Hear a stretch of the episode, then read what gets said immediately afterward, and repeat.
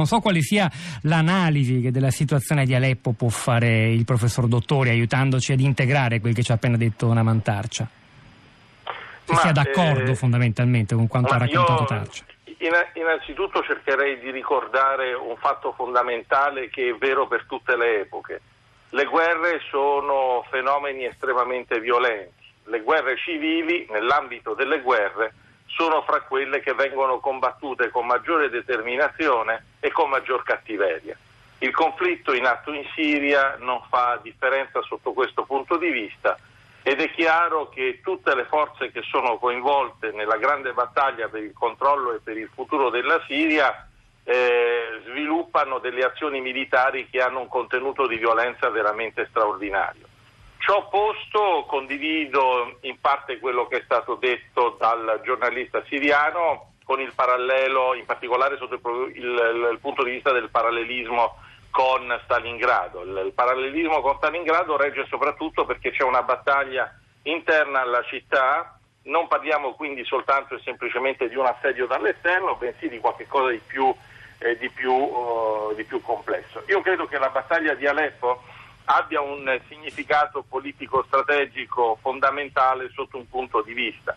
Eh, se il, ehm, il, governo siriano recupera completamente il controllo della città è possibile che ehm, eh, questo costituisca la base per una trattativa che eh, riconosca ad Assad il controllo delle due maggiori città della Siria, lasciando le altre parti a, a diciamo, forze differenti, una delle quali sarà molto probabilmente il Rojava, cioè la parte curdo-siriana del, dell'attuale Stato siriano, e eh, una entità ulteriore che dovrà prendere il posto dello Stato islamico. Sulla liquidazione dello Stato islamico mi pare che oramai ci sia un accordo generalizzato che coinvolge anche la Turchia e che spiega per quali ragioni lo Stato islamico sia sulla difensiva su tutti i fronti e stia perdendo eh, territori giorno dopo giorno. Mi scusi Germano Dottori, è questo obiettivo che lei indica, cioè un Aleppo totalmente nelle mani del governo siriano a cui stanno lavorando stati,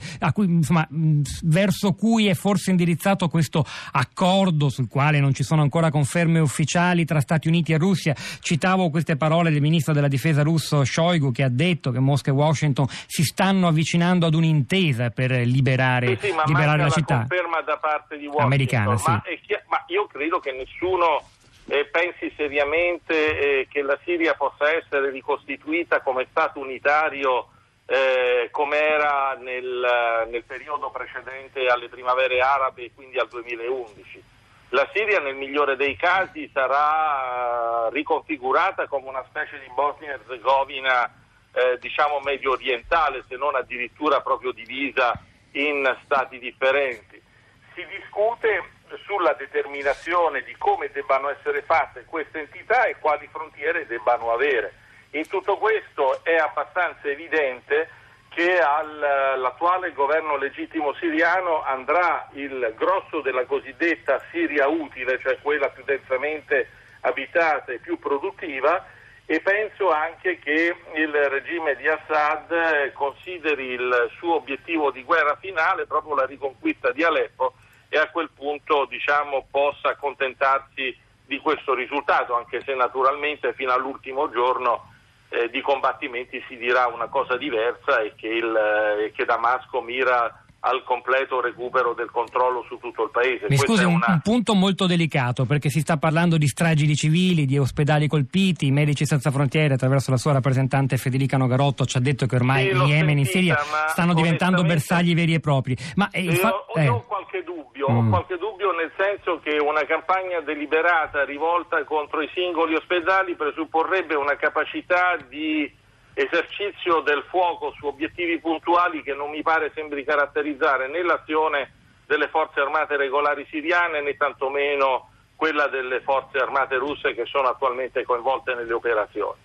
E mi pare che eh, si faccia del fuoco di saturazione, si, con, eh, si bombardino aree e se ovviamente in quelle aree ci sono degli ospedali, anche gli ospedali vengono vengono inesorabilmente, inesorabilmente Ma se anche così fosse, dottori, il fatto che eh, io non so se a lei corrisponda la ricostruzione che vede anche l'esercito e l'aviazione di Damasco, responsabile di attacchi, di distruzioni eh, di strutture di questo genere e più in generale dell'uccisione di migliaia di civili non soltanto ad Aleppo ma un po' in tutta la Siria, perché questo punto è dirimente. In che modo potrà essere riconosciuto e, e, e legittimato il controllo del territorio una volta liberata Aleppo, come avete detto? Detto a un regime responsabile di questi crimini? Chi lo chiedo a lei e lo chiedo anche a Namantarcia.